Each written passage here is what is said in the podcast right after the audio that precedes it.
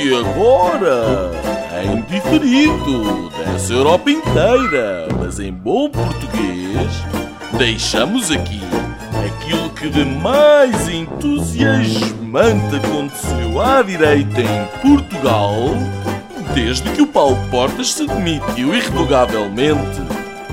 Senhoras e senhores, o podcast Linhas Direitas. Bem-vindos ao Linhas Direitas desta semana. Estamos a gravar sexta-feira, dia 3 de julho de 2020. Uh, hoje, o dia em que o primeiro-ministro francês foi uh, substituído uh, e em Portugal vamos assistindo a uma vaga de nacionalizações. Uh, depois de 1975 temos 2020, já foi a FASEC, é a TAP, vamos aliás falar disto no programa de hoje. foi hoje também aprovado o orçamento suplementar, com a novidade de ter tido o PCP junto com o Chega, a Iniciativa Liberal e o CDS a votar contra. Um, mas o PSD a abster-se, juntamente com o Bloco de Esquerda e o PAN. Portanto, alterações na geringonça, uma geringonça uh, blo bloquista central, digamos assim. Um, Costa, uh, nosso primeiro-ministro, uh, ao longo da semana foi falado pela forma intempestiva como abandonou uma reunião aborrecido com os dados que a DGS e a Ministério da Saúde lhe entregavam. Um, esse tema serviu para Medina, uh, presidente da Câmara de Lisboa, vir também criticar as autoridades de saúde um, e ainda o, o, o, sabemos nós que o Governo esta semana deu indicações de que vai uh, monitorizar o discurso de ódio nas redes sociais. Esta semana foi uma semana marcada pela manifestação anti-racismo, uh, ou anti-anti-racismo, uh, mas antirracista também, uma, manifestação que no fundo não era racista. Uh, a manifestação promovida pelo partido Chega, que conseguiu juntar à volta de duas mil pessoas no Terreiro do Passo, com intervenções de André Ventura e Maria Vieira. a, a, a comunicação social conseguiu descortinar uma saudação romana ali durante um, o desfile, que deu para alguma, algum debate a propósito das intenções um, terríveis e tenebrosas da manifestação. Uh, entretanto, outras uh, fotografias de saudações iguais, como de Jerónimo de Souza, também vieram um, à superfície mediática, uh, o que nos leva a acreditar que, de facto, Portugal é um covil de fascistas. Um, Ainda a propósito Chega, uh, é a semana em que o, o, André Ventura assumiu a intenção de se desvincular do, do Partido Conservador Europeu, o ECR, um, e, uh, e, deu como terminado o processo de adesão à identidade e soberania, onde, entre outros, temos Marine Le Pen, Matteo Salvini, que, aliás, uh, André Ventura já assumiu ser uma referência para, para o próprio, temos a AFD alemã também. Uh, curiosamente, a saída do ICR uh, ah, não foi a tempo de não poder aceitar o convite do Partido Republicano Norte-Americano, que é endereçado a todos os membros do ICR, precisamente por ser um partido parceiro. Portanto, André Ventura saiu mesmo a tempo de aproveitar uh, o slogan de poder ir representar um, Portugal e a Europa ao Congresso que vai uh, nomear uh, Donald Trump como recandidato à presidência dos Estados Unidos. Um, durante esta semana, a nível internacional, uh, ficou marcada pela visita do primeiro-ministro indiano a Ladakh, na fronteira com a China, enviando uma mensagem muito forte para Pequim. a Rússia, a Turquia e o Irão chegaram hoje a um compromisso sobre a unidade e independência da Síria. Vai ser bastante relevante para a estabilidade na zona. Um, também, durante esta semana, 78% dos russos aprovaram a alteração constitucional proposta por Vladimir Putin. Uh, de acordo com peritos constitucionais, parece que vai poder prolongar o seu mandato, o seu, o seu poder na Rússia por mais dois mandatos. E ainda na Rússia, um, as conversações entre russos e bielorrussos retomam agora planos de integração uh, económica uh, a breve trecho. Uh, no, em Hong Kong, uh, a lei de segurança nacional uh, proposta por Pequim já está em vigor desde o passado dia 1 E, um, como contrapartida, o Reino Unido oferece a residentes de Hong Kong o caminho para a cidadania àqueles que ainda tenham direito a um passaporte britânico um, ultramarino. Uh, Pequim já prometeu uh, contramedidas. Um, a pressão internacional uh, uh, surge por cima de, da Turquia, com a intenção de transformar a Ágia Sofia numa mesquita, por enquanto é um museu. Deu, uh, deu caso para troca de bocas com responsáveis americanos. nos Estados Unidos, continua a pressão sobre a China, quer sobre Hong Kong, quer sobre os atropelos de direitos humanos um, da, da minoria muçulmana uigur de Xinjiang.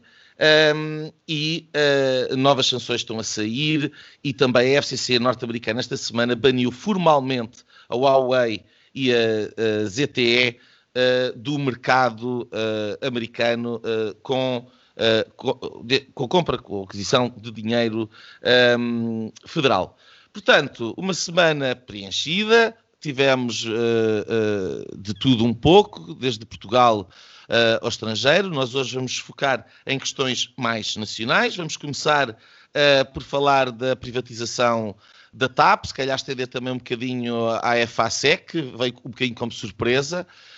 Um, Gonçalo Cevada, uh, TAP privatizada, uh, aliás, nacionalizada, isto é o sonho de qualquer liberal. Imagino que tu estás uh, satisfeitíssimo e já uh, pronto para aumentar, ou endereçar pedidos ao governo português para aumentar os teus impostos para poderes participar de uma forma mais ativa na salvação patriótica da companhia uh, aérea portuguesa. Imagino eu, não?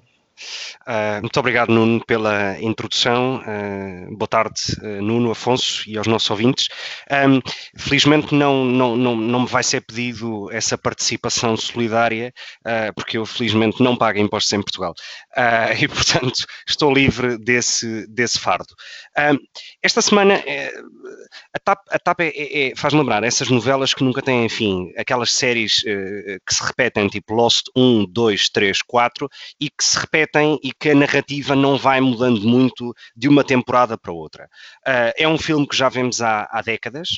Um, eu, por um lado, percebo que a crise na indústria uh, uh, enfim, tenha vindo se agravou com a crise pandémica, mas isso não serve ou não pode servir de desculpa para a, a, a solução que foi encontrada para a TAP. Ora, hoje, à data de hoje, o Estado passa a deter 3 quartos do capital da empresa. Um, e quando nós olhamos, porque de facto, nesta questão, nesta questão das companhias aéreas, etc., uh, o governo e, e, sobretudo, o ministro Pedro Nuno Santos usam-se muito de referências europeias para uh, uh, justificar parte da ação política que tiveram com a TAP. e dão sempre exemplos, tipo a Lufthansa isto, a Suíça aquilo, etc.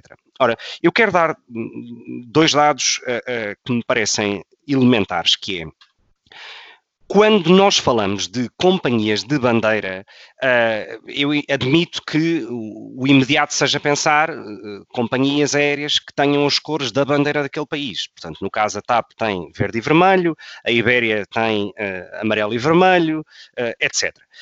no entanto, as únicas, digamos, três companhias aéreas hoje em dia, à data de hoje, na Europa, que são ou que podem ser consideradas companhias de bandeira porque têm uma participação pública superior à privada, são a TAP, são a LOT da Polónia e são a Alitalia de Itália.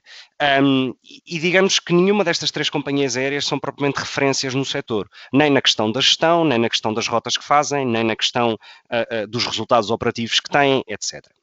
Uh, e, portanto, esta obsessão com ter uma companhia aérea de bandeira vai cair por terra quando olhamos para a Espanha, quando olhamos para o Reino Unido, quando olhamos para França, Suíça, etc. E todas essas companhias uh, aéreas desses países levam as cores das bandeiras dos seus países.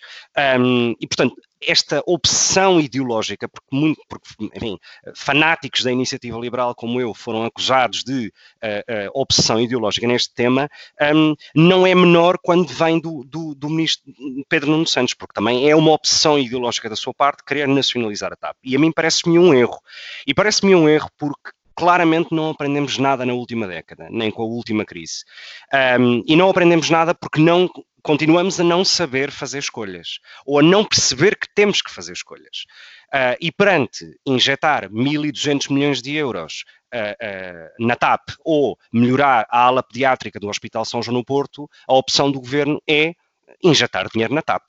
E isto é profundamente lamentável. E é profundamente lamentável, mas também é uma opção política. E é sobre essa opção política que tem que ser criticada.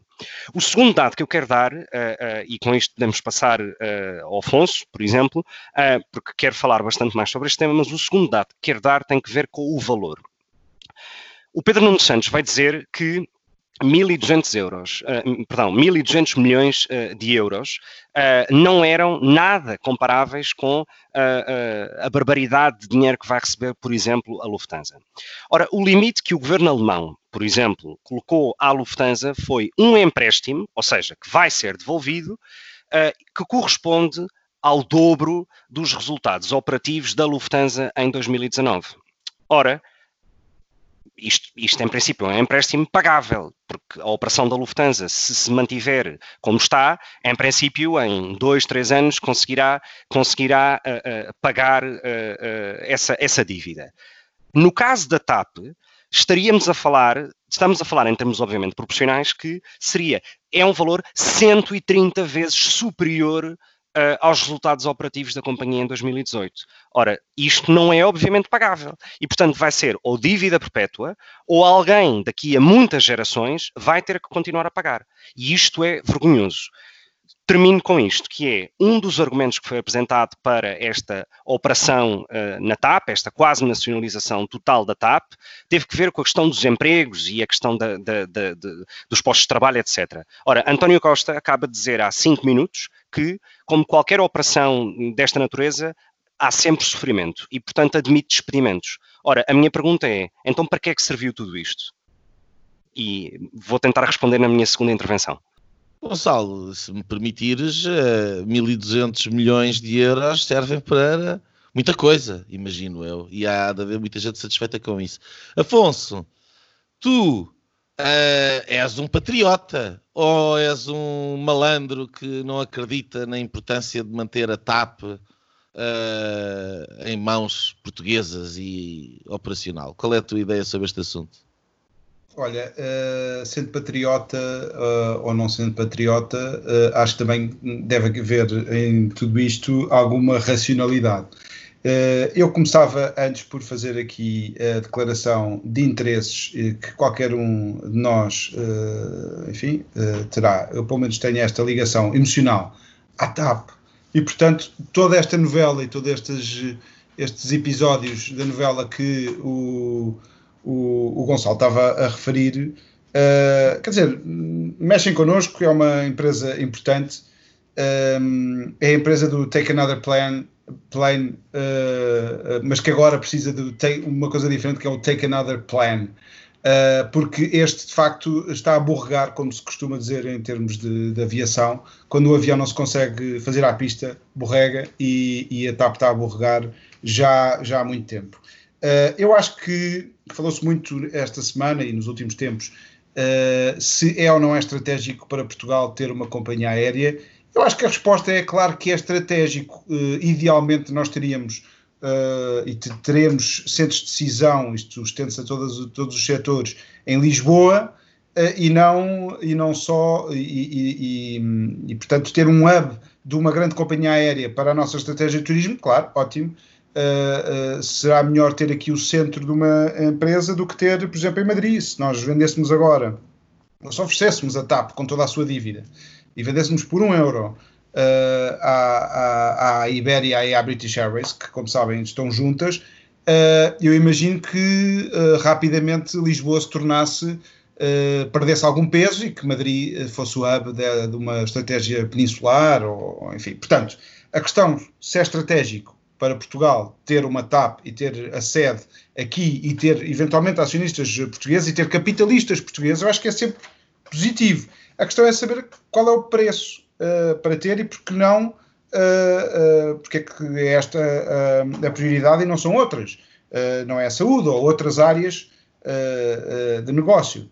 E essa é uma questão completamente diferente. Depois há a questão das nacionalizações. Estamos ou não estamos a assistir a 1975 e a recuar uh, a esse tempo, ao verão quente e às nacionalizações? Eu acho que não é exatamente isso, embora uh, seja tentador fazer essa, esse um, paralelo. Tivemos agora a FASEC, Uh, porque nós temos também os ingleses, que são liberais e que fizeram nacionalizações, por exemplo, na banca. Todos nos lembramos do Lloyds ou do Royal Bank of Scotland, e portanto que foram cirúrgicas. E eu espero, não estou a dizer que é isso que vai acontecer, porque nós, todos nós, sabemos que este governo está com uma guinada bastante à esquerda, e, e é disso também temos aqui falado onde é que está a linha e para onde é que vai encostar este governo, uh, apesar de termos tido agora um, um, um sinal uh, de bloco central, entre aspas, uh, com este suplementar, mas que mesmo assim não, não, não dá ainda para, para grandes leituras. Mas pronto, temos estes senhores que são de esquerda, alguns de uma esquerda bastante radicalizada, não sei se vão fazer com a TAP aquilo que o governo britânico fez à banca, que foi intervir, mas depois sair uh, de forma faseada e ordenada. Acho que o que nós tínhamos na TAP uh, também não era o ideal. Eu acho que sim, que deve ser privatizada, uh, mas não era o ideal. Nós tínhamos uma, um, o David Neumann, que sai agora, e portanto, a somar aqueles 1.200 uh, milhões que vai ser preciso injetar, já temos os 55 milhões do negócio, penso que são 55 milhões, ou alguns milhões agora, deste negócio de compra, de, portanto, a TAP agora é retida a 72,5% pelo Estado, mas eu acho que também não era, não era o ideal. A, a TAP ia ser, eh, estava a ser, no fundo, eh, intervencionada, eh, o, o estava a, a rechear o Peru para depois vender, e se calhar vender em peças. E não sei se o resultado final seria uh, o, o, ideal.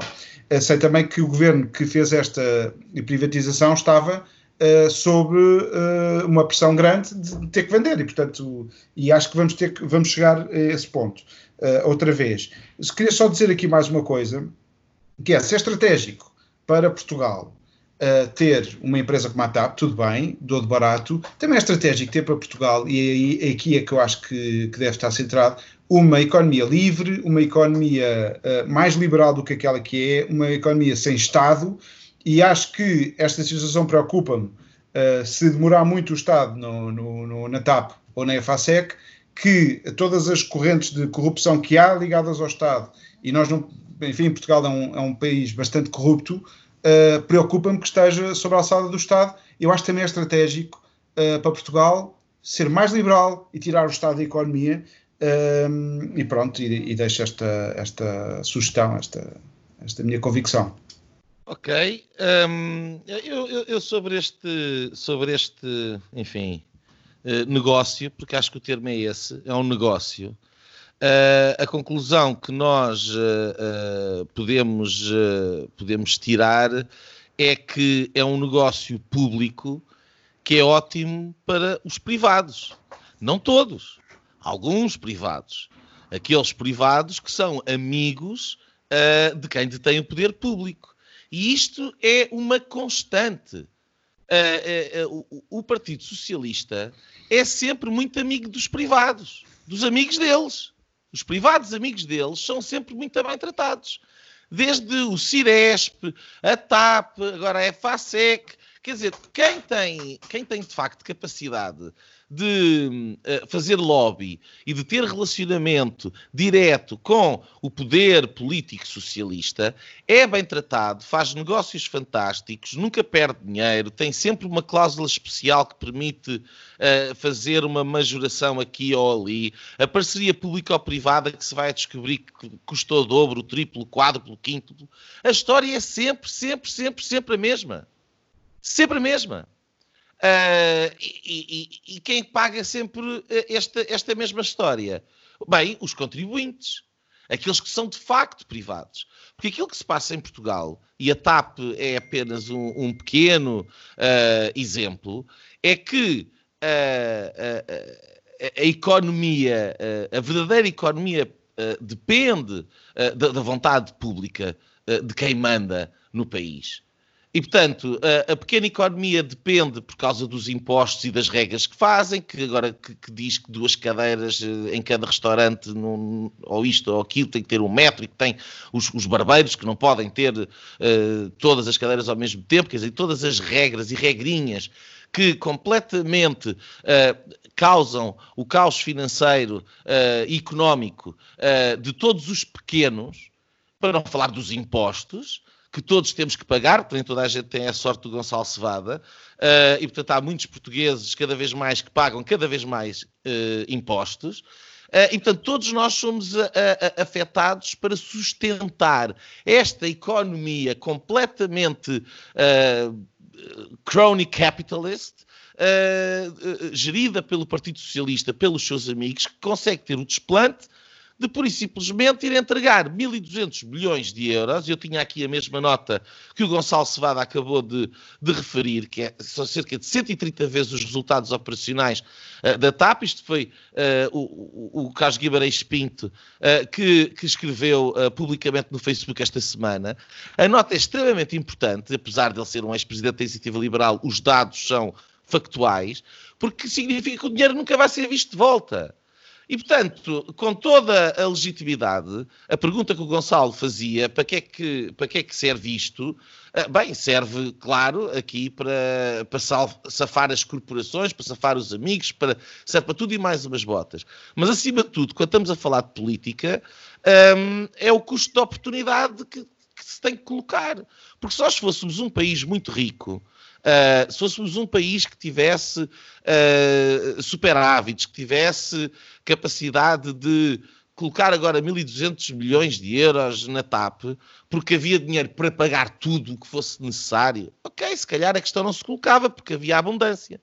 Mas vivemos num país onde tudo é escasso, onde o IPO é escasso, onde o investimento no Serviço Nacional de Saúde é extremamente escasso onde há pessoas que morrem por incúria estatal, como está a ser agora a propósito de, de todas as, as milhares de, de intervenções um, de saúde que estão suspensas por causa da pandemia do Covid, mas como foi em Pedrógão. Uh, onde, por incúria do Estado e por falta de meios do Estado e por incompetência do Estado, há pessoas que morrem. E, portanto, uh, porquê é que esses 1.200 milhões de euros não são melhor empregos a proteger uh, a, a, floresta portuguesa. Porque eu, por exemplo, preferia, já que há 1.200 uh, eh, milhões para gastar, está aqui um bom exemplo de ter um plano uh, bem feito em que se investisse à séria naquilo que é um dos grandes, uh, uma das grandes riquezas que Portugal tem. Portanto, e, e, como eu tenho esta sugestão, Cada um de nós tem 10 sugestões onde gastar 1.200 milhões de euros. Então eu percebo a posição do Afonso Vaz Pinto sobre que, ai, nostalgicamente e tal, e não sei o quê, pronto. Mas eu diria, eu consigo inventar 10, 15, 20 uh, situações onde gastar 1.200 milhões de euros antes da TAP. E esta é que é a questão. E em política é disso que se devia estar a falar. Tudo o resto é, são tretas. Uh, Gonçalo, tu, tu eu, estás mortinho por uh, uh, continuar eu, eu a tua... Não, Olha, Nuno, eu não poderia estar mais de acordo contigo uh, e, e, mais em desacordo com essa nostalgia uh, uh, do, do, Afonso, um, porque verdadeiramente não tenho nenhuma nostalgia. Um, se, nós, se nós pensarmos que à data de hoje 81% dos voos de e para o Porto são feitos por outras companhias aéreas que não a TAP, uh, ou que, enfim, 92% são feitas por outras companhias que não a TAP, no caso do aeroporto de Faro, uh, chegamos à conclusão de que eu não preciso da TAP para voar de Madrid para Lisboa ou, ou, ou de onde quer que seja para qualquer sítio em Portugal. Um, a semana passada, a, a, voltar para Madrid de carro, vinha a ouvir um, um, um, programa na Rádio Renascença com o Nuno Garopa, em que ele dizia uma coisa tão simples quanto isto, que é... Uh, se nós estiver, ele dizia, eu percebo a questão do, do, interesse público, por exemplo, para fazer um voo, vamos imaginar, da Ilha do Corvo para o Faial, enfim, algo muito pontual. Isso pode ser contratado no sentido, provavelmente essa operação essa rota não é viável economicamente, uh, mas, no entanto, por uma questão de serviço público, tendo em conta que somos um país, enfim, com ilhas uh, uh, e com territórios, digamos, mais afastados do continente, pode-se justificar. Agora, para, para, para ter uma companhia aérea baseada, digamos, uh, uh, headquartered em Lisboa, peço desculpa, mas eu acho que isso sim é fanatismo ideológico socialista. E sou totalmente contra. Depois há uma outra questão que o Afonso disse, uh, uh, há uma outra questão que o Afonso disse durante a intervenção dele, que eu também não estou de acordo, que é uh, a situação anterior não era a melhor ou não era a ideal. Na situação anterior, nós tínhamos um acionista privado, o senhor David Neilman, que percebe realmente de aviões. Portanto, o homem uh, dedicou a sua carreira e a sua vida a construir companhias aéreas. Portanto, é alguém que percebe realmente de aviação. Uh, eu estou em crer que o, o, o, senhor, o acionista português que ficou da Barraqueiro, uh, há de perceber muito de caminhões e de uh, comboios que passam, enfim, uh, pontos no Rio Tejo, etc. Mas eu tenho muitas dúvidas que perceba da aviação. E, portanto, não acho que tenha ficado melhor, porque claramente Nilmer era quem traía, trazia o know-how setorial à companhia. uma segunda, duas segundas notas finais, que é Neilman conseguiu uma coisa desde a entrada em 2015 no capital da companhia, um, que, que, foi uh, aumentar ou reforçar rota, as rotas da TAP para o Brasil e para os Estados Unidos, que eram claramente as mais rentáveis. Ora, com a saída dele, eu fico, dúvida, fico na dúvida se, qual, qual, vai ser, digamos, uh, uh, o destino destas operações. E a TAP vai fazer o quê? Dedicar-se às rotas africanas exclusivamente? Quer dizer, também não me parece uma boa solução. Por fim, e, e à resposta que eu uh, uh, fiz uh, na minha última intervenção. A mim o que me parece é que isto não, não passará mais uma vez de um jogo de cadeiras em que algum amigo socialista acabará no Conselho de Administração da TAP.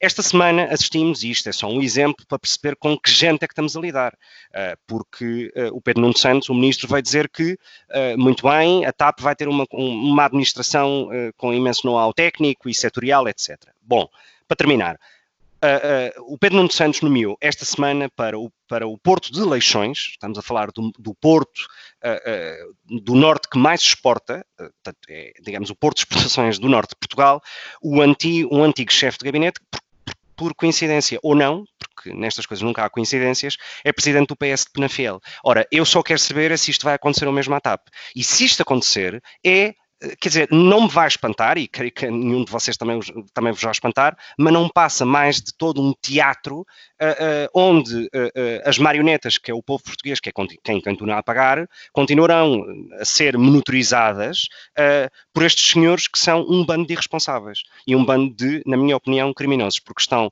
a, a, a matar o futuro das gerações que aqui vêm, que vêm, como o próprio nome diz, no futuro, e que terão que pagar esta dívida.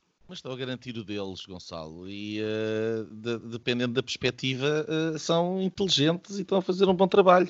Uh... É a causa nostra socialista. Exatamente. Mas olha, oh, oh, oh, responde lá, no, ambos, o Gonçalo e eu demos umas bicadas. Queres defender a tua dama nostálgica? Não, não, não quero, quero explicar que não é nenhuma nostalgia da maneira, não me vou encostar ao canto do, do nostálgico e que estamos aqui todos para, para o pagar, não, não foi isso que eu disse. Uh, simplesmente uh, há uma ligação emocional dos portugueses à TAP e nós não estaríamos a ter esta, sequer esta discussão uh, se não houvesse essa ligação. E se não houvesse também alguma importância estratégica, porque é fácil uh, dizer que, que enfim, uh, subcontrata-se, os centros de decisão deixem a economia rolar, uh, e, e, vemos o que é que acontece quando isso, quando isso sucede. Por exemplo, olha, a EFASEC é um caso que houve um investidor estrangeiro, não sei se era o melhor investidor estrangeiro.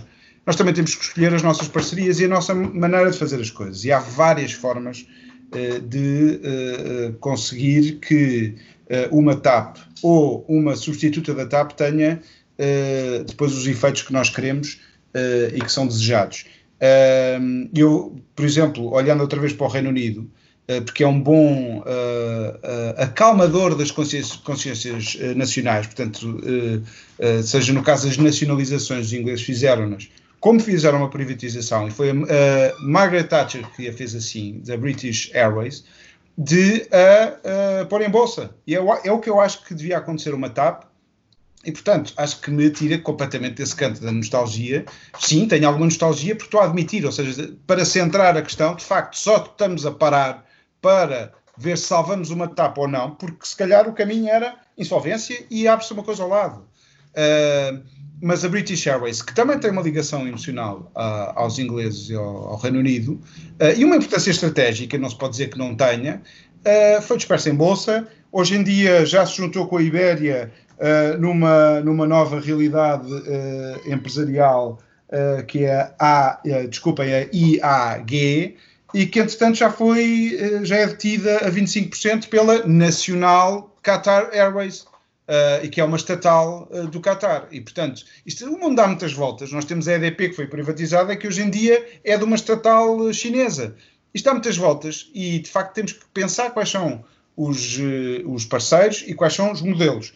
Eu, nisso, tenho a minha opção e preocupa-me, já agora, faço este remoque, preocupa-me que o Uh, e que é disso que se trata, uh, que é muito amigo de negócios, uh, está já a fazer o um movimento contrário a um investidor que é um as de, dos investimentos como o Warren Buffett, que assim que viu a pandemia a, a, acontecer, vendeu tudo o que tinha a ver com aviação. O PS vai exatamente o contrário, vai nacionalizar exatamente na área em que grandes investidores e gente que tem de facto olho para o negócio, e, portanto, estão a fazer um movimento contrário. Isso preocupa-me, porque no fim de contas eh, podemos não ter nada, uh, rigorosamente nada, uh, na TAP nos próximos tempos, a não ser um grande buraco. O mais provável é isso mesmo. Uh, e, aliás, o facto de ser necessário qualquer tipo de intervenção demonstra imediatamente que a empresa não está a funcionar. Portanto, a, a, a justificação que, vai, que, pode apresentar, ah, queremos salvar postos de trabalho. E então eu volto a questionar, querem salvar, mas porquê que os postos de trabalho da TAP, e eu tenho amigos que, que trabalham na TAP, portanto que, que não me levem a mal, mas uh, porquê que os postos de trabalho da TAP valem mais do que os postos de trabalho de outras uh, empresas que não são intervencionadas? Quer dizer, a questão é sempre a mesma.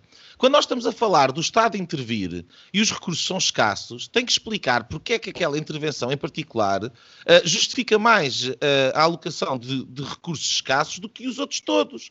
Esse argumento não está feito nem pouco mais ou menos. Portanto, uh, e, e, respondendo agora à tua picardia no, no final sobre o, o, o, Warren Buffett ter saído da aviação e o, e o, Partido Socialista estar a, estar a entrar. Bem, quer dizer, eh, não estou nada preocupado com isso, porque eu, eu não entendo que seja o negócio do, do, do, Estado português e do, do dinheiro dos contribuintes a darem a investir claro. em, uh, uh, no que quer que seja. E, portanto, para ganhar dinheiro aqui, perder dinheiro ali e fazer negócios na, na Bolsa. E, portanto, isso só faria sentido se nós por exemplo, tivéssemos um fundo qualquer, nacional, e que esse fundo tivesse a fazer um investimento uh, na TAP e que nós diríamos, bem, é um mau investimento. Ok, nós todos sabemos que é um mau investimento. Uh, uh, uh, se fosse um bom investimento, não havia necessidade de o fazer. E, portanto, essa questão nem sequer se coloca. Aquilo que se coloca é que o, o PS está a gastar o nosso dinheiro, enfim, com critérios que não são minimamente, não são minimamente claros. Uh, bem, eu, eu propunha que, que, que, passássemos ao nosso. Nuno, nosso... deixa-me deixa só dizer uma coisa telegráfica de 10 segundos, que é uh, esta, esta, de novo, esta questão da nostalgia, da relação de, das pessoas ou de, algum, de alguns países com as companhias aéreas. Eu não vejo que os suíços tenham algum tipo de problema com a falência da Swissair em 2001 ou que os belgas tenham algum tipo de problema com a falência da Sabena também igualmente em 2001. Uh, ah, continuam a poder viajar para os sítios onde viajavam com essas companhias aéreas e resolveram um problema ponto. E portanto, eu, eu tenho muito, eu acho que as pessoas têm muito mais nostalgia com o dinheiro que lhes vão ao bolso, uh, ou nem sequer chegam a ter, porque não conseguem sequer vê-lo, uh, uh, do que com a TAP. É só isto. Gonçalo, os belgas e os suíços não têm sentimentos. Isso momento, é que... momento xenófobo, xenófobo do programa. É, é obrigatório desta vez que eu fosse mais finto a, a atravessar. Oh meu Deus, lá vem, lá vem atrás de mim. Mais a Ilga e Bem, mais não sei. Mas eu proponho, uh, eu proponho que passamos, uh, passemos então ao, ao, ao segundo tema. Uh, nós queríamos falar um bocadinho sobre a evolução do sistema político partidário português. Um, assistimos durante os últimos 15 dias, creio eu, um, várias saídas no PAN. Uh, portanto, o Partido Animais e Natureza, onde o eurodeputado Francisco Guerreiro saiu. manteve o lugar de eurodeputado. Uh, também houve uma deputada na Assembleia da República que saiu e também manteve o lugar. Eh, parece haver aqui uma trend um, ehm, que os princípios servem para abandonar os partidos que elegeram estas pessoas que ninguém sabia quem eram.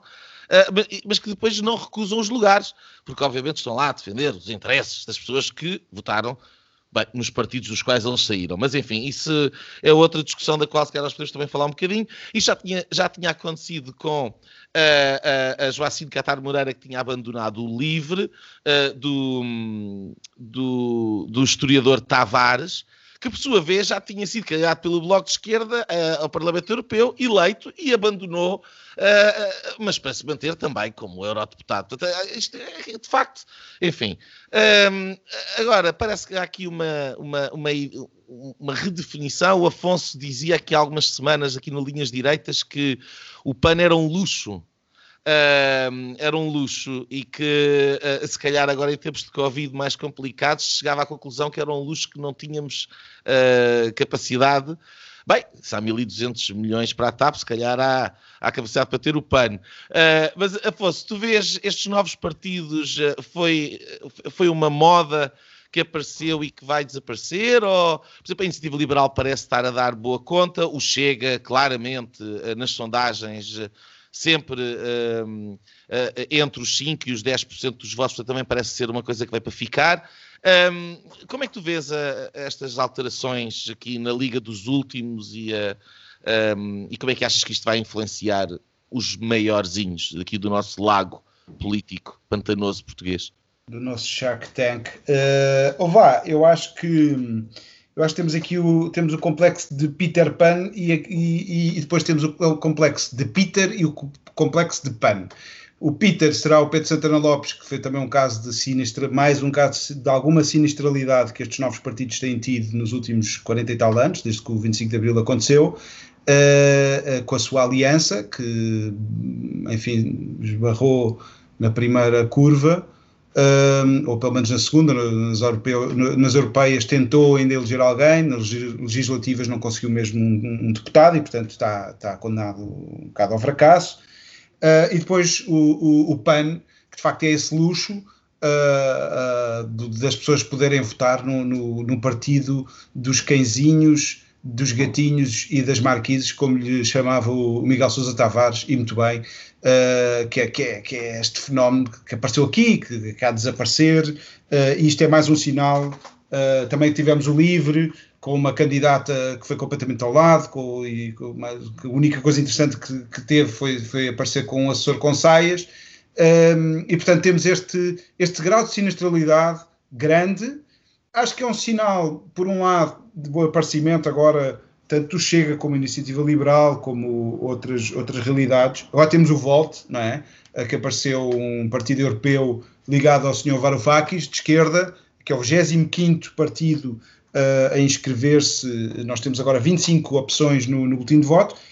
Um, de toda esta história, desde o 25 de Abril, têm sido mais ou menos os mesmos quatro: PCP, PS, PSD e CDS Uh, Assiste-se agora a uma substituição do Bloco de Esquerda que está a ir ali comer a área do, do PCP. Uh, o, o, Bloco de Esquerda é uma coisa nova, aparece ali em 2000, mas é uma coisa velha, são uns velhos novos uh, que apareceram porque é uma, é uma consolidação de outros partidos. Eu que há uns tempos via um vídeo do rescaldo das primeiras autárquicas pós 25 de Abril e vi um debate que era Sá Carneiro, o Freitas do Amaral, o, o, o Mário Soares, Cunhal, e depois aparecia. Não, o Cunhal não, não foi porque recusou a sentar-se, estávamos numa altura já quente, do, do verão quente, e apareceu um senhor da UDP que tra tratava o Sacaneiro como fascista. O UDP é o Bloco de Esquerda e, portanto, já lá estava desde o princípio. Um, e que aparecem e desaparecem, e eu acho que há um, um perigo com estes novos partidos, uh, que é o seguinte: estão muito moldados às pessoas que os estão a lançar uh, como o Chega, com o André Ventura uh, e o, na Iniciativa Liberal, Carlos Guimarães Pinto, se, mas que, por outro lado, uh, está muito no início, ainda é cedo, também outros partidos estiveram no início, logo no pós-25 de Abril, e estavam também dependentes da de, de, personalidade dos seus fundadores, mas existe este, este um, este perigo de uh, se tornarem só nestes partidos de, partidos de quadros e não terem a representatividade que têm os grandes partidos. Por outro lado, os grandes partidos estão uh, abafados em vícios uh, já que os podem que os colocam em causa. É por isso que estes novos partidos, aliás, estão a aparecer. Eu gostava era que estes novos partidos surgissem dentro dos partidos antigos. Eh, o, o, a democracia em Portugal não começou no 25 de Abril. Nós tivemos várias fases, desde os cartistas vintistas, desde os rotativismos, desde. Isso, e é sempre mais ou menos o mesmo. É o, é o PS atual e o PSD uh, eh, da altura, que é um bocadinho mais à esquerda, um bocadinho mais à direita. Há sempre dois partidos que, uh, que lideram o, e que fazem esta ligação importantíssima dos partidos uh, entre o Estado e a, e a sociedade civil. e eu gostaria, se calhar estou a ser outra vez um bocado idealista que os partidos, os grandes partidos, se reformassem e se abrissem. E vou dar aqui uma, uma, uma se calhar, uma, uma nota sobre uh, esta questão dos, eh, de, do fim dos, dos uh, debates de quinzenais no, no, e de, outras, de outro tipo de debates, uh, proposto pelo, pelo PSD, pelo, por Rui Rio, com a qual eu estou completamente em desacordo. Era, foi uma vitória uh, dos últimos tempos da democracia portuguesa ter o, o governo no Parlamento quinzenalmente uh, e as vezes que forem precisas, também as comissões de inquérito, uh, e é uma pena fazer este recuo nesta altura. e, portanto, um voto muito para baixo em Rio Rio com esta, com essa, com esta sugestão. Pois, eu sobre isso já direi de minha justiça. Ó oh, oh, Gonçalo, força. tu, tu, já disseste aqui várias vezes que, que gostas da, da iniciativa liberal. Um, eh, Porquê é que tu vês a, a, a iniciativa liberal com, com, com, basicamente o mesmo número de deputados e com o mesmo a expressão eleitoral do que teve o LIVRE, um bocadinho atrás do que, do que teve o PAN. Um, é o quê? É São 60 mil pessoas. 60 é, mil pessoas, mais ou menos. É, é a consistência ideológica? É, é, é, o quê? O que, o que é que te faz pensar que, que é um, um, projeto com mais futuro do que, por exemplo, o PAN parece que em, em desagregação terá menos? Eu, eu, eu, obrigado, Nuno. Eu, relativamente aos, aos, ah, digamos, aos partidos pequenos novos que, que existem no espectro português, um, eu acho que temos de fazer uma diferença entre dois grandes blocos. Um, por um lado, a Iniciativa Liberal e o PAN, Uh, e por outro lado, em que eu aí não concordo com o Afonso quando ele diz que existe uma certa identificação entre a iniciativa liberal e a figura do Carlos Guimarães Pinto, porque não acho que isso seja verdade. Aliás, era uma fraca figura, ele é uma fraca figura no sentido mediático do termo, escreve muitíssimo bem, mas não é um tipo, enfim, uh, não é um portas, digamos. Um, e do outro lado, sim, ou, ou, não é um André Ventura, e do outro lado, sim, temos uh, partidos como o Livre, que se que de alguma maneira se confundem com a figura de Rui Tavares, ou hoje em dia de Joacine Catá Moreira, o Chega que se confunde com André Ventura e a Aliança que se confunde com Pedro Santana Lopes. Ora, há uma grande diferença entre estes dois blocos e eu acho que a Iniciativa Liberal e o PAN, hum, apesar de eu ter essa identificação ideológica e de estilo uh, pela forma responsável, como o Coutinho de Figueiredo é deputado, porque não tem faltas, porque tem sempre uma palavra a dizer, uh, etc., tanto o PAN como a Iniciativa Liberal têm um teto. E é um teto pequeno, ou seja, é um teto muito baixo porque correspondem a nichos de um certo momento urbano, uh, uh, de um certo público urbano, quer dizer. A iniciativa liberal, quiçá numa lógica mais uh, ideológica, o PAN numa onda mais conjuntural de ser um partido tipo tipo, sei lá, como os partidos verdes na Alemanha ou, ou, ou em França, eh, que nas últimas nas eleições autárquicas do fim de semana passado tiveram eh, uma expressão bastante significativa. Ou seja, é um fenómeno muito mais pontual e muito mais conjuntural do que a iniciativa liberal, que tem uma base ideológica muito mais sustentada. Um, e, portanto, eu aqui não consigo identificar a figura do Coutinho de Figueiredo com a iniciativa liberal, bem pelo contrário, coisa que nos chega não acontece. E, aliás, o André Ventura faz isso muito bem, porque, de facto, eu acho que partidos muito muito pequenos, quando se querem crescer rápido, tem que haver essa identificação imediata com a figura do líder. Uh, isso pode ter um problema no futuro, que é como é que esses partidos se sustentam a médio e longo prazo. E esse é um problema uh, uh, que o Chega, na minha opinião, terá. No entanto, nós quando vamos fazer, nós quando, por exemplo, fazemos um paralelo com, com, com os, os, os, novos partidos espanhóis, por exemplo, o Vox, o Ciudadanos e o Podemos, nenhum destes partidos, exceto o Podemos, um, uh, uh, que aliás é o único, nenhum destes partidos uh, caiu na tentação da identificação da figura do seu líder ou do seu fundador com aquilo que representam. Uh, e todos eles, se nós pensarmos, ocupam um espaço ou vazio ou nascem de uma crela de um momento. No caso do Vox, ocupa o espaço deixado pela direita politicamente correta, no fundo. O Ciudadanos é um partido catalão que uh, nasce do combate diário da questão independentista e o Podemos é, é uma reação, uh, digamos, das ruas à crise financeira de 2008-2010. Ora, não há nada disto que seja tão marcante para fazer aparecer o PAN. Nada, porque todos os partidos têm uma resposta à questão ambiental, uh, uh, todos os partidos têm uma política ambiental, e aliás, à direita, a história diz que a primeira lei de bases do ambiente sai precisamente do espectro político português à direita, portanto, não é uma causa de esquerda, nunca foi, um, e portanto, aquilo que eu digo é, estes partidos têm que conseguir romper os nichos com que, com que nasceram. E termino com isto, que é acho que estes partidos vão sentir uh, uh, ou, ou, nos vamos aperceber da sua necessidade ou da sua importância no espectro político português quando, uh, até, quando, até quando se continuarem a manter relevantes. Porque no dia em que um destes partidos deixar de ser relevante, seja por uma decisão, seja pelo comportamento, seja porque não participa no debate, seja porque não propõe absolutamente nada diferente, etc., deixam de existir. Ora, o Chega ocupa um espaço vazio à direita, que o Portas sempre conseguiu conseguiu manter esse muro uh, uh, e que hoje em dia, enfim, o CDS está pelas ruas da amargura e, portanto, o Chega ocupa parte desse espaço. Uh, o LIVRE e o PAN, eu acho que debatem o mesmo, ou seja, uh, uh, disputam o mesmo espaço e a iniciativa liberal é evidente que ocupa um espaço que nunca existiu nos últimos 40 anos em Portugal, existia pontualmente por uma outra figura do CDS, eh, mas quer dizer, com, com esta atual direção, a iniciativa liberal tem tudo para crescer. Agora, é evidente que tem um teto, com muita pena minha, mas eu não acredito que algum dia um partido como a iniciativa liberal vá além dos 10 deputados, mas também acho que com 10 deputados já pode ser relevante e eu acho que isso é um ponto importante. Portanto, eu acho que estes partidos são positivos e não sou nada saudosista como o Afonso uh, uh, no apelo de pedir uma reforma aos partidos uh, de sempre do sistema político português, porque acho que já não faz sentido. Acho que é importante ter novos atores e novos players.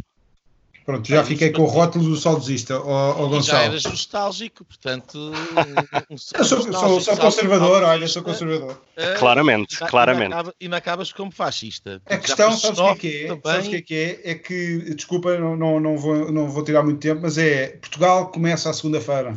Portugal está sempre a começar.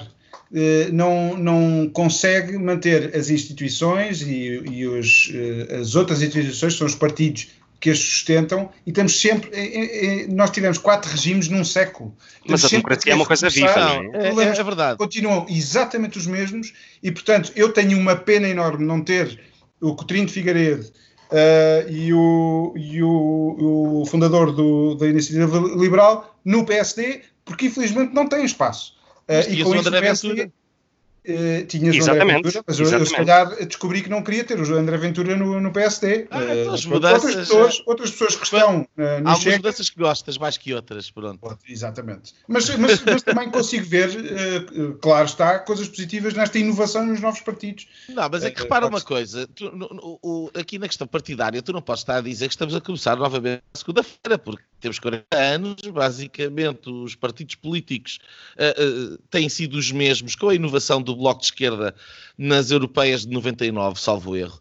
E, portanto, uh, houve aqui Houve ali o Manuel Sérgio, com o, o Partido dos Reformados que uma vez elegeu, um, enfim, uh, mas grosso modo tem sido a mesma coisa. E, portanto, ao fim de 40 anos haver um, um período de reajuste, a mim até me parece positivo.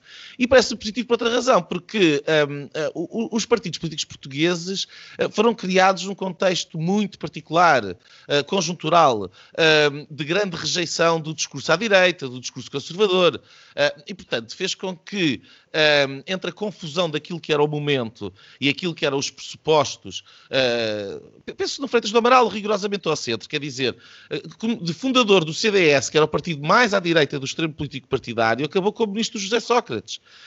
Um, foi foi o, o, o sistema que mudou, ou, ou, ou, foi o Freitas do Amaral que mudou?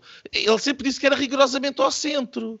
E, portanto, a, a, a verdade é que há, e eu vejo, como militante do PSD e conhecendo bem o PSD, conhecendo uh, também relativamente bem o CDS, vejo a facilidade com que eu encontro pessoas, e da Iniciativa Liberal também, quer dizer que podíamos perfeitamente estar todos no mesmo partido um, e não estamos. E da mesma maneira como há, há pessoas que estão dentro de, dos mesmos partidos, quer no CDS, quer no PSD, e que não deveriam estar.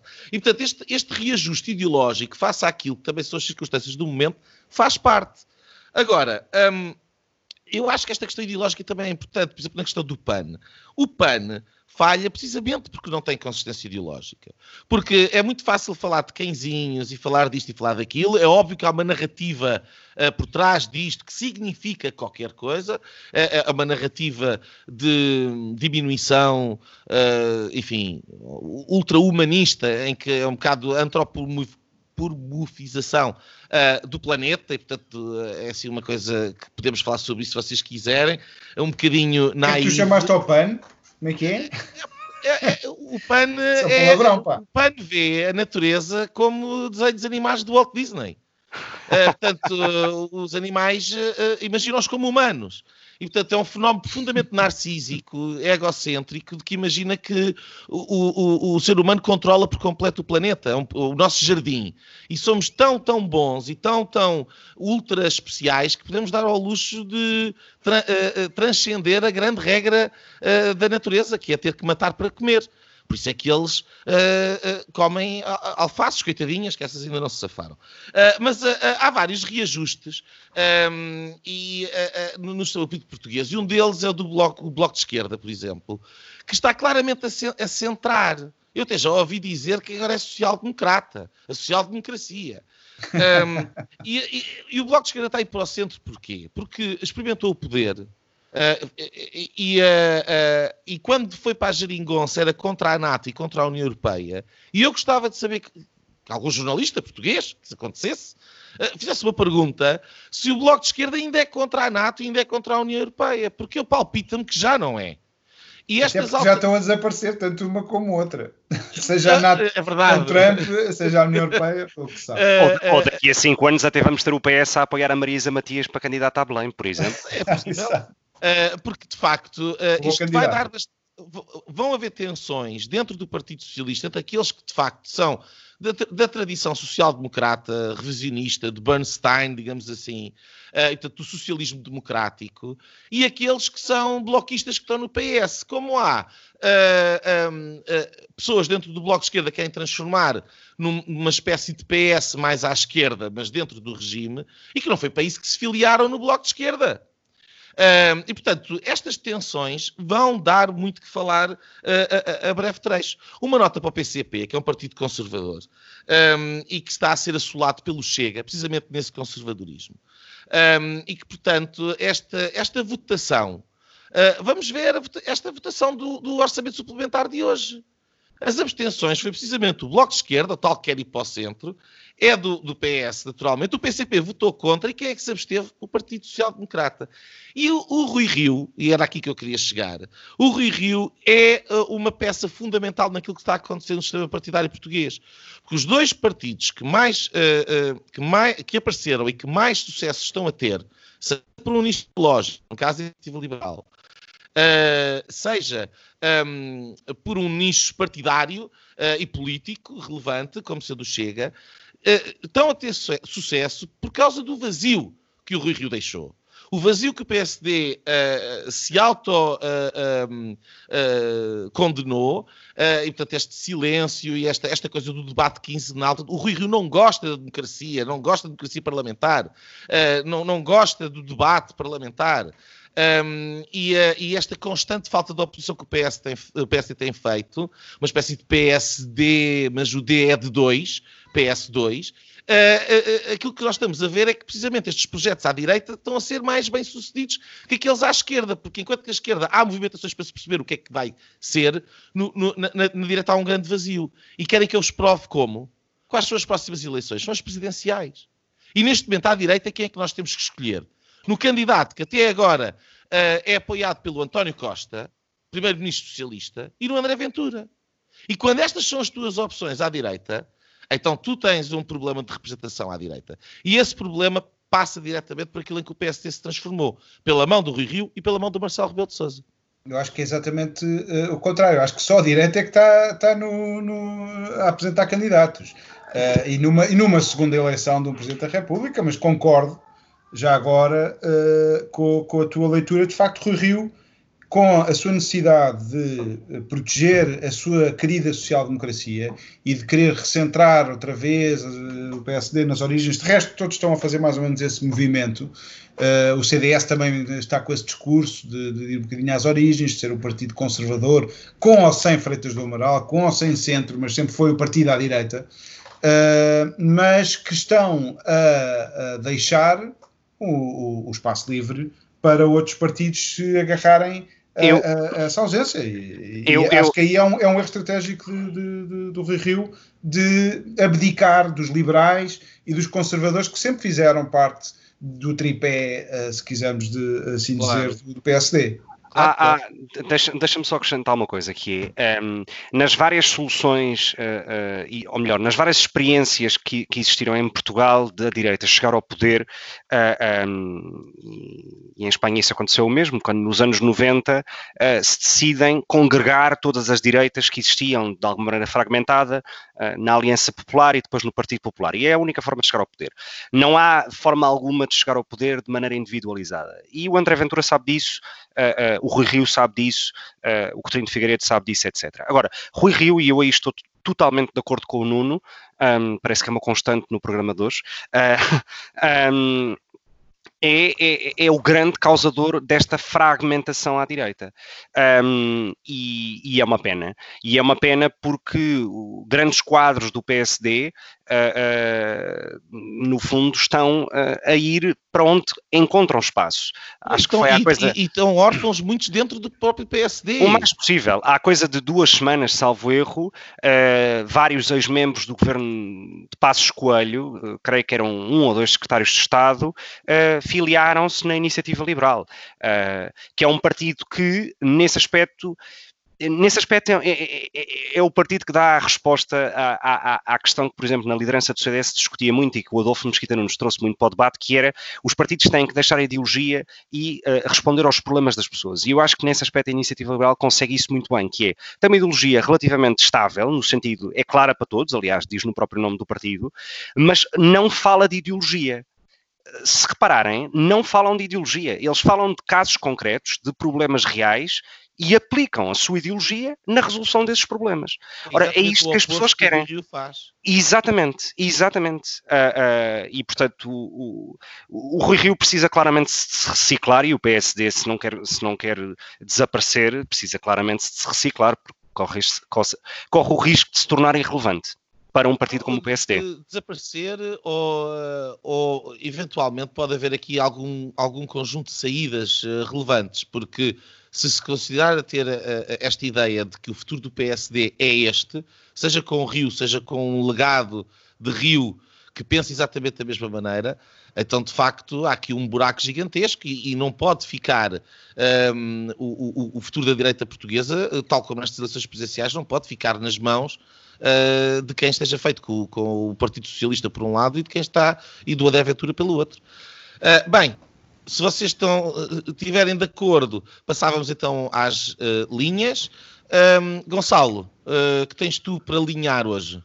Uh, obrigado, Nuno. A minha linha tem que ver com uma notícia que deste uh, uh, de forma muito breve, como tem que ser, aliás, no início do programa, que tem que ver com a reforma constitucional russa, que permite, no fundo e na prática, a Vladimir Putin manter-se no poder pelo menos até 2036. Pode ser que daqui a 16 anos, quando cheguemos a essa data, ou uns anos antes, aconteça uma outra reforma constitucional, se o senhor ainda for vivo, e se perpetue no poder de, de maneira eterna. Um, eu, eu, queria, hum, ou seja, queria comentar não só a questão da, da, da possibilidade dele se tornar um, um, presidente com maior número de anos de exercício no poder no Kremlin do que o próprio Stalin, uh, queria ir a, a, a, três ou quatro items ou artigos da Constituição que foram uh, corrigidos ou alterados. Um, e o primeiro tem que ver com frases como a Constituição introduz princípios conservadores como e isto é entre aspas, a fé em Deus, o ensino patriótico, uh, uh, o casamento reservado de maneira exclusiva a heterossexuais, uh, que a nova lei fundamental basicamente inclui no seu texto a figura de Deus. Ora, independentemente das convicções religiosas ou, ou de qualquer natureza, este tipo de preceitos constitucionais no mundo ocidental são hum, não são propriamente democráticos, porque excluem uh, uh, espectros da sociedade que não estão aqui incluídos, como pessoas de outras crenças religiosas, pessoas de outras orientações sexuais, uh, etc. E eu acho que isto é grave. e é um retrocesso democrático, mais um, que se, que se, tem vindo a assistir nos últimos anos na Rússia de, de Putin. E é uma linha muito torta. Muito bem. Afonso, uh, tu tens uh, alguma coisa mais positiva, menos positiva, que tens tu para, para, para, para nos dizer? Olha, uh, acho que vou deixar-vos uh, julgar. Uh, tem a ver com Hong Kong e com a nova lei de segurança que, um, que levou já a detenção de 370 pessoas logo no primeiro dia. portanto, isto foi quarta-feira, já devem ter havido mais, já deve ter havido mais detenções e que começa a pôr em causa a questão de, de aquilo que tínhamos, que era um país, dois sistemas, e vai para a nota do governador de Macau, o senhor uh, Hu Lat Seng, que apoia a medida nos, nos, nos dois territórios, um, e que diz que a lei é uma exigência natural que abrange, e estou a citar, os, os deveres de todo o povo chinês, incluindo os compatriotas de Hong Kong e Macau, um, e que considera também, e vou citar, uh, ouçam com atenção, com a garantia de alto grau de autonomia da região administrativa e da sua independência judicial, os direitos fundamentais e liberdades dos residentes ficam mais protegidos, uh, mantendo-se a estabilidade social, a prosperidade económica e o, o estilo de vida tranquilo, com alegria no trabalho. Fim de citação. Uh, fiquei com os olhos em bico, não sei se. É uma nota engraçada. Oh, oh Afonso, tu já foste saudosista, já foste nostálgico, já foste xenófobo, agora falas de olhos em bicos e digo-te, a forma como pronunciaste o nome do governador de Macau não foi inclusiva para aqueles que são os parâmetros uh, inclusivos de linhas direitas. Eu acho que tu, esta semana, estás, a minha linha torta vai para o Afonso. Vai para mim. Olha, eu, uh, a linha que eu trago aqui um, é, é, em termos de Covid tem passado despercebido, mas uh, além da emergência Covid, há uma emergência climática. Um, acho que já toda a gente esqueceu que daqui a, daqui a 12 anos, para algumas pessoas, o mundo vai acabar. Uh, de qualquer maneira, um, esta semana, Michael Schellenberger, eh, que é um ambientalista premiado e celebrado. Eh, ele, por exemplo, foi eh, vencedor do prémio Herói do Ambiente da revista Time em 2008. Escreveu um artigo que, entretanto, foi retirado pela revista Forbes, onde pede desculpa pelo susto do aquecimento global, leia-se o conceito de emergência climática, e de acordo com ele, o aquecimento global existe, mas não é uma emergência, nem pouco mais ou menos, e as medidas radicais propostas e que estão em cima da mesa pelos diferentes Estados, não são a melhor forma de lidar com o problema, não sou a melhor forma ambiental sequer, estando a narrativa, bem como a ciência por trás dela, prejudicadas por interesses económicos e académicos. Um, isto é uma bomba, claro que passou completamente despercebido, não no Contracorrente, porque o Contracorrente publicou esta, esta notícia. O, o Michael Schellenberger, um, ativista ecológico, uh, tem um livro uh, à venda, que é o Apocalipse Never, e que promete uh, ser bastante, dar bastante que falar, isto se houver espaço para este género de discussão, além do Covid e sem ser dentro da narrativa. Um, meus senhores linhas direitas, eu gostaria de terminar uh, dizendo que nós estamos uh, prestes a alcançar o número de mil subscritores uh, no nosso podcast, o que é um número de facto bastante impressionante. Um, gostava de agradecer a todos os nossos ouvintes, que obviamente estão a passar a palavra uns aos outros. Uh, tenham vindo, como tenham vindo, são bem-vindos. Uh, Sigam-nos no Facebook, uh, no podcast Linhas Direitas. temos o nosso site, linhasdireitas.net. podem também seguir-nos, obviamente, no Spotify e no iTunes. Uma boa semana para todos. Até para a semana e uh, uma boa tarde para vocês os dois e para os nossos ouvintes. Pronto, pronto. Tivemos assim o incomensurável privilégio de ouvir o podcast Linhas Direitas, o programa Sensação da Direita, em Portugal e em português. Para a semana, juntem-se outra vez.